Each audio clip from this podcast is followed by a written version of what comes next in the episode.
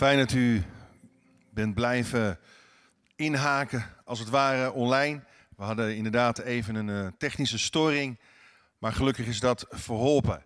Het is vandaag hard voor het huis zondag. En ik heb even mijn regenkleding maar uitgedaan. Uh, zoals u hebt gehoord, heb ik een geweldig talent ontdekt. Um, ik kan geweldig goed zingen. Uh, vooral samen met, met Eddie en vooral in zijn schaduw. Maar in ieder geval um, ja, nodig ik u uit om, om uw hart te openen voor het ontvangen van het woord van God vanmorgen. Het thema vanmorgen is de reflectie van Gods hart. Reflectie. We hebben ook het mooie lied Echo gezongen. Dat heeft alles met reflectie te maken. We kennen allemaal wel de term zelfreflectie. Reflecteren, dat is eigenlijk terugdenken. Het is overzien, het is nadenken over jezelf, je gedrag of een activiteit. Het doel van het reflecteren is het vergroten van inzicht, van zelfinzicht. Het vergroten, verdiepen van begrip. Begrip in situaties, begrip in je eigen gedrag. Begrip in hoe dingen gaan. Het heeft ook met spiegelen te maken. Zodat je dingen kunt veranderen of aanpassen in je leven. Spiegelen. En de vraag van morgen is: wat reflecteert of weerspiegelt ons hart? Wat reflecteer jij? Wat weerspiegel jou? Jij, als je omgaat met mensen, op je werk, als je omgaat met je kinderen, wat laat je zien? Wat weerspiegel je? Reflectie betekent letterlijk gezien de weerkaatsing van licht, de weerkaatsing van geluid, echo, weerkaatsing. En zo ontstaat er een spiegelbeeld. Weet je, Gods plan voor jou en mij is dat zijn hart, zijn karakter weerspiegeld wordt door ons gedrag, door ons leven. Paulus, hij beschrijft het als volgt in 2 Korinthe 3, vers 18. Lees u mee. Wij allen die met een aangezicht waarop geen bedekking meer is, voordat we God leerden kennen, was er als het ware een bedekking. Was het duister voor ogen, kon er niets weerspiegeld, weerkaatst worden. Maar nu weerspiegelen wij de heerlijkheid van de Heer en veranderen wij naar hetzelfde beeld van heerlijkheid tot heerlijkheid. Hetzelfde beeld van Christus. Immers door de Heer die geest is. Dus als we de glorie, de heerlijkheid van God, van zijn karakter weerspiegelen, dan zijn we dus reflectoren van God op aarde. We reflecteren zijn heerlijkheid. We reflecteren zijn wezen. We zijn, we zijn spiegeldragers, als het ware. En de vraag is ook, wat onderscheidt God nu onze God, de God van Israël? De God van de Vader van onze Heer Jezus Christus, van alle andere goden? Wat doet ons meer dan iets anders of anderen God zien? De ware God. Dat is de komst van Jezus Christus op aarde. Dat is ook de essentie natuurlijk van kerst. Want God had de wereld zo lief dat hij zijn enige zoon gegeven heeft. God gaf zichzelf in zijn zoon en kwam tot ons. En hierin zien we wie God is. De gevende God. Die zijn zoon zendt om zijn leven als losprijs voor velen te geven. En de Bijbel zegt dat de zoon, de zoon, de afstraling, de weerkaatsing is van Gods wezen, van Gods heerlijkheid. En hij is de afdruk van Gods wezen. Dus wanneer we deze gevende God leren kennen, door de persoon van Jezus Christus heen, worden we zelf ook gevende mensen. Weet je, geven is de meest krachtige uitdrukking van het karakter, het wezen van God. Een gevend hart weerspiegelt, weerkaatst Gods hart.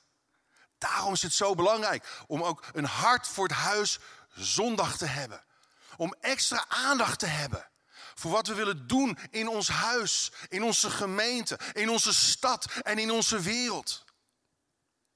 In 2 Korinthe 8, vers 7, dan zegt Paulus wel nu, lees u mee. U munt reeds in zoveel opzichten uit.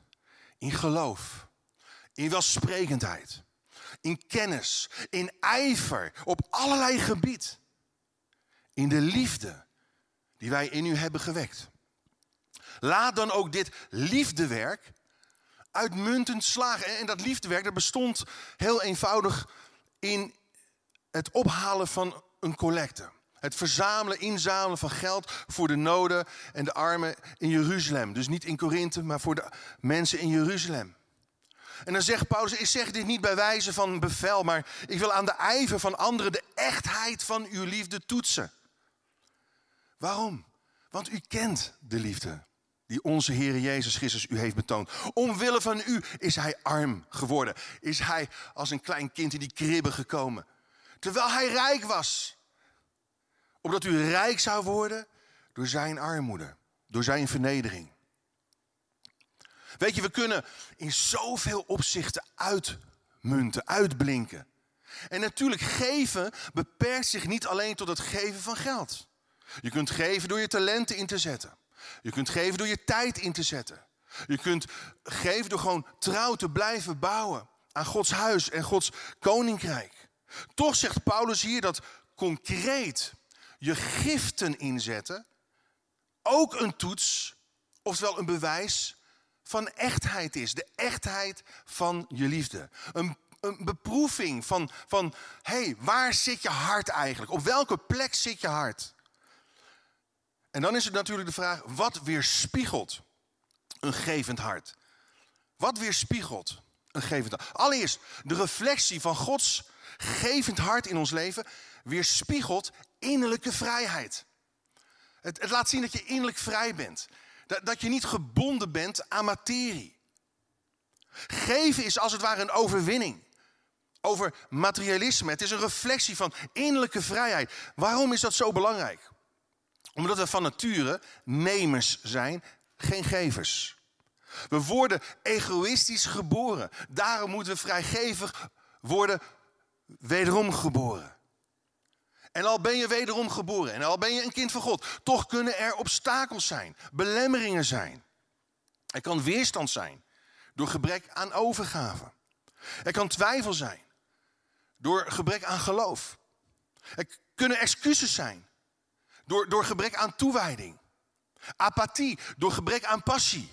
Manipulatie door gebrek aan vertrouwen. Maar geven is een overwinning op materialisme. En daarom zegt Paulus ook tegen de rijken: niet veroordelend over hun rijkdom, maar inspirerend om goede werken voor te brengen. Hij zegt in 1 Timotheüs 6, vers 17, lees mee: draag de rijken van deze wereld op, hun hoop hun verwachting, ook hun zekerheid te stellen op God. In Hem. In Hem is ons anker gelegen. Die ons rijkelijk van alles voorziet om ervan te genieten. En draag hun ook op goed te doen. Rijk te zijn aan goede daden. Vrijgevig en bereid om te delen. Vrijgevig en bereid om te delen. En misschien denk je, ja, ik ben niet zo rijk. Maar ik geloof dat we over het algemeen, helaas niet iedereen, maar over het algemeen wij het allemaal best wel goed hebben in Nederland. En we kunnen allemaal op onze manier naar vermogen bijdragen, van betekenis zijn en bereid zijn om te delen. Het is goed om te genieten van wat we hebben. Dat zegt Paulus heel duidelijk. Hij veroordeelt rijkdom niet. Als het maar geen doel op zich wordt. Als geld of bezit geen grip op je leven heeft, als, als het geen geluksfactor in je leven meer is, doordat je vrijgevig bent, dan is dat een reflectie van innerlijke vrijheid. Wauw. En de Heere Jezus, Hij is gekomen ook om ons vrij te maken. Om ons werkelijk vrij te maken. Door zijn geest, door zijn kracht, door zijn bloed dat gestoord is aan het kruis op Golgotha. En geven is daar een reflectie van. Wat weerspiegelt een gevend hart? Ten tweede, de reflectie van Gods gevend hart in ons leven weerspiegelt een leven van geluk. Oftewel een gelukkig leven. Een zalig leven. Het is de weerspiegeling van een gelukkig leven. Want Jezus zei in Handelingen 20, vers 35, lees je mee. Geven maakt gelukkiger dan ontvangen. Het is zalig om te geven. Want je maakt iemand blij. Je voegt waarde toe aan een ander mens. Het maakt je gelukkig, diep van binnen. Gelukkige mensen zijn mensen die geven. Niet mensen die inhouden, niet mensen die vasthouden. Vrijgevige mensen zijn geestelijk volwassen en gezonde mensen. En weet je waarom? Weet je waarom gevende mensen gelukkige mensen zijn? Het zijn aangename mensen om mee om te gaan. Want ze hebben een enorm groot hart, een ruim hart voor anderen. Ze leven niet alleen maar voor zichzelf. Weet je, geven is een reflectie, een weerkazing, een echo van een gelukkig leven. En weet je, als je geeft, dan wordt je ziel verkwikt. En het woordje verkwikken, dat betekent opbeuren. Dan wordt je eigen ziel opgewekt. Dan wordt je eigen ziel verfrist. Dat zegt Salomo letterlijk. Spreuken 11, vers 24. Daar staat, er zijn er die uitstrooien. Die, die geven, die vrijgevig zijn. En toch nog meer verkrijgen, terwijl anderen meer inhouden dan recht is. En toch gebrek lijden. Misschien niet zozeer materieel gebrek lijden, maar wel geestelijk. Want hij zegt, de zegenende ziel wordt overvloedig verkwikt. De ziel wordt overvloedig verkwikt. Hij heeft het niet zozeer over je portemonnee. Ik heb het niet over prosperity teaching. Dit zijn geestelijke principes. De zegenende ziel wordt overvloedig verkwikt, opgebouwd, opgebeurd, verfrist, vernieuwd. Want wie laaft, wordt ook zelf gelaafd. Wauw, wat een zegen. Tegelijkertijd moet ik ook eerlijk zijn. Je kunt ook om verkeerde motieven, om verkeerde redenen geven. Bijvoorbeeld je geeft met als doel inspraak in een gemeenschap of organisatie te krijgen. Je geeft met als doel misschien wel om, om gezien en geprezen te worden. Of, of je geeft met als doel om van God of mensen een schouderklopje te krijgen. Bewonderd te worden. Weet je, Jezus maakt in de bergreden ook heel duidelijk hoe je niet moet geven. Er zijn twee manieren waarop je niet moet geven. Ten eerste, Geef niet om door mensen gezien en geprezen te worden. Matthäus 6, vers 1 tot en met 3. Daar staat: Let op, zegt Jezus, dat jullie de gerechtigheid, in, in wat voor vorm of uiting dat ook maar is, niet, dat jullie dat niet doen, beoefenen voor de ogen van de mensen. Alleen om door hen gezien te worden. Dan beloont jullie vader in de hemel je niet. Dus wanneer je aalmoezen geeft, giften geeft, Bazuin dat dan niet rond. Zoals de huigelaars doen in de synagoge en op de straat. Om door de mensen geprezen te worden. Ik verzeker jullie. Zij hebben hun loon al ontvangen. Maar als je aalmoezen geeft. Laat dan je linkerhand niet weten wat je rechterhand doet. Als ik geef met, met mijn rechterhand. Als ik zegen, als ik laaf. Laat dan mijn linkerhand het niet weten. Ik, ik wil dat zo even wat dieper verder uit gaan werken en uit gaan leggen. Maar de aalmoes, dat stond eigenlijk in relatie tot daden van barmhartigheid. Tot werken van gerechtigheid. Uh, het helpen van mensen. Het, niet alleen het helpen van, van, van de opbouw van de tempel, later in de synagoge. Nee, het was ook om, om gewoon armen te helpen. Maar wat deden de fariseeërs? De fariseeën die, die liepen over straat. En terwijl ze strak voor zich uitkeken. Op bepaalde tijdstippen waarvan ze wisten. Hé, hey, het is het middaguur. Hé, hey, nu zijn veel mensen op straat. Het is gebedsuur. Daar liepen ze voor zich uit. En dan liepen ze.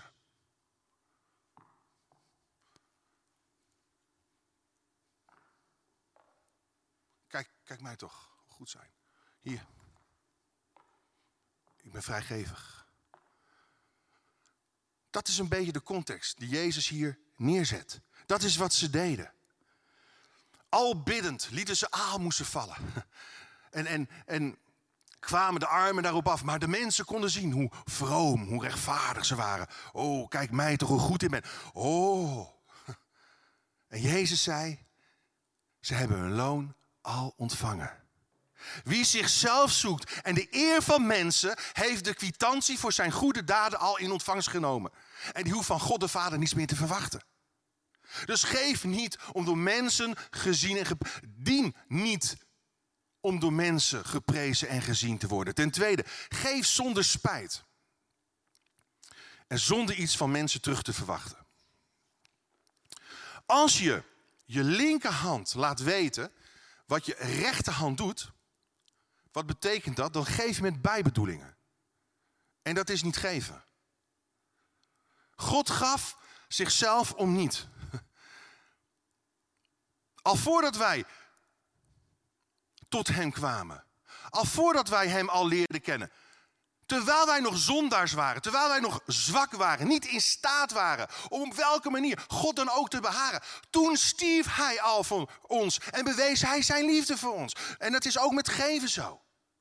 Je linkerhand laten weten wat je rechterhand doet, had te maken met het bijhouden van een score. Je rekent uit wat je allemaal geeft, wat je allemaal doet. En daarin zoek je bevestiging of eer van mensen. Dat is foute boel. De linkerhand symboliseert namelijk de over zichzelf nadenkende mens, de berekenende mens. De rechterhand symboliseert de gevende mens, die van harte geeft. Dus als je geeft, laat dan je linkerhand niet weten wat je rechterhand doet. Dat betekent dat we zelfs moeten vergeten hoeveel we precies hebben gegeven en wat we precies hebben gedaan. We houden geen score bij. De liefde rekent het kwaad niet toe. Dat wil ook zeggen, houd er geen kasboekje op na. We hoeven onszelf niet op de borst te slaan. Kijk, mij toch. Dat is schijnheilig. Dan ben je een toneelspeler, zegt Jezus. Dan ben je iemand die verschillende maskers opzet. Doe dat niet. Paulus zegt ook heel duidelijk aan de Corinthiërs: laat iedereen geven waartoe hij in zijn hart heeft besloten, zonder gevoelens van spijt of dwang. Geef nooit omdat je je gedwongen voelt. En geef nooit uit spijt, maar geef uit liefde. Met een hart op de juiste plek voor het hart, voor het huis van God. Voor het koninkrijk van God. Ten derde, de reflectie van Gods gevend hart in ons leven weerspiegelt een leven van aanbidding. Het heeft ook met aanbidding te maken. Ik geloof dat dat geven mij dichter tot God trekt. Want waar je hart is, daar zal ook je schat zijn, zei Jezus. Dus waar is je hart op gericht? Je hart kan in je huis zitten. Je hart kan in je bezit zitten. Je hart kan zelfs in je kinderen zitten. In je hobby's, in je baan, in je status, in je opleiding. Allemaal zaken waar we natuurlijk op zich heel blij mee mogen zijn en dankbaar voor mogen zijn. Maar als ik iets van mezelf geef of overgeef aan God, dan kom ik dichter bij God. Dan laat ik zien dat ik niet gehecht ben aan geld, maar aan God. Dan laat ik zien zoals David zong. Mijn ziel, o Heer, is verkleefd aan u. Niet verkleefd aan materie, wat vergaat. Maar verkleefd aan een persoonlijke relatie met God. Die voor eeuwig blijft. Paulus, hij beschrijft geven in zijn brief aan de Filippenzen als een tegoed dat op je rekening toeneemt en als een aangenaam offer. Weet je, iemand zei eens dit. Geld stinkt totdat je het offert. En daar gaat het vandaag om. Offeren. Een offer is iets dat je wat kost. Het kost je wat. Het doet misschien zelfs een beetje pijn. Je sterft een beetje aan jezelf. Maar Paulus, hij beschrijft het als volgt. Lees mee, Filippenzen 4, vers 17. Niet dat ik iets van u wil krijgen, zegt Paulus. Ik wil alleen maar dat het te goed op uw rekening toeneemt, geestelijk gezien. En al wat u mijn schulden was, heb ik ontvangen. En nog veel meer. En, dat zegt Paulus. Eigenlijk door, door hun giften hebben ze hem bemoedigd terwijl hij het zwaar had. En, en dan spreekt hij over die giften. Ze zijn voor God een heerlijke geur. Een aangenaam offer dat hij graag aanvaardt. Een aangenaam offer dat hij graag aanvaardt. Paulus zegt letterlijk dat de geldoffers het aroma van een zoete geur voor God zijn. En, en dat zijn allemaal termen die, die terugverwijzen naar de tempeldienst in het Oude Testament. De priestelijke dienst. Het is aangenaam voor God. En weet je, door de offergaven kwamen de priesters In de tegenwoordigheid van God. Want geven trek je dichter tot God. Het is een reflectie van aanbidding.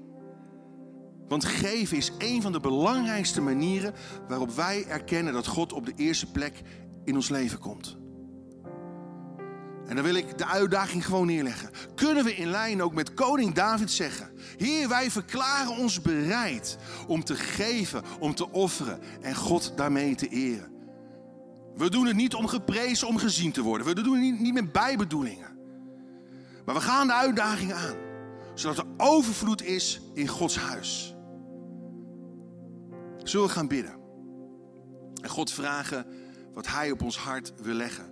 Vandaag, maar ook de komende dagen, misschien ook wel de komende weken. Ook volgende week hebben we nog een hart voor het huis zondag. Maar zullen we bidden? Heer, dank u wel dat we door te geven, reflecteren dat we innerlijk vrij zijn gemaakt. Dat we door te geven reflecteren dat we een gelukkig leven hebben ontvangen. Dat we reflecteren, Heer, dat we een levensstijl van aanbidding mogen leiden. Heer, dank u wel dat het door uw kracht en genade mogelijk is gemaakt. U werd arm om door uw armoede ons rijk te maken. O Heer, u wilt ons laven, ons verfrissen, onze ziel verkwikken. En dat is waar we naar verlangen, om dichter bij u te komen. Heer, door te geven reflecteer ik uw karakter. Heer, leer mij om een gever te zijn, niet langer een nemer, een consumeerder. Heer, laat mij zien wat ik mag geven voor Hart voor het Huis. Voor de reparatie van ons lekkend dak. Voor Stichting Present in onze stad. En Heer, ook voor een Messiaans beleidende kerk in Israël. Heer, leg op ons hart wat we mogen geven aan U. In deze adventstijd voor de kerst. En Heer, dat het mag zijn tot eer van uw naam en koninkrijk alleen. Hier op aarde. Dat uw koninkrijk gevestigd mag worden. In Jezus' naam. Amen. Amen. Je mag dat doen wat God op je hart geeft. We hebben de CLC-app, we hebben online een rekening openstaan. Maar geef wat God op je hart legt. En als je nog niet precies weet wat je wil geven, wat je kunt geven, bid God daarvoor. Neem daar de tijd voor. Wees er open in, ook naar God toe. Ik geloof dat God je wil zegenen. God is een zegenende God, een gevende God. Wees zo gezegend in Jezus' naam. Amen.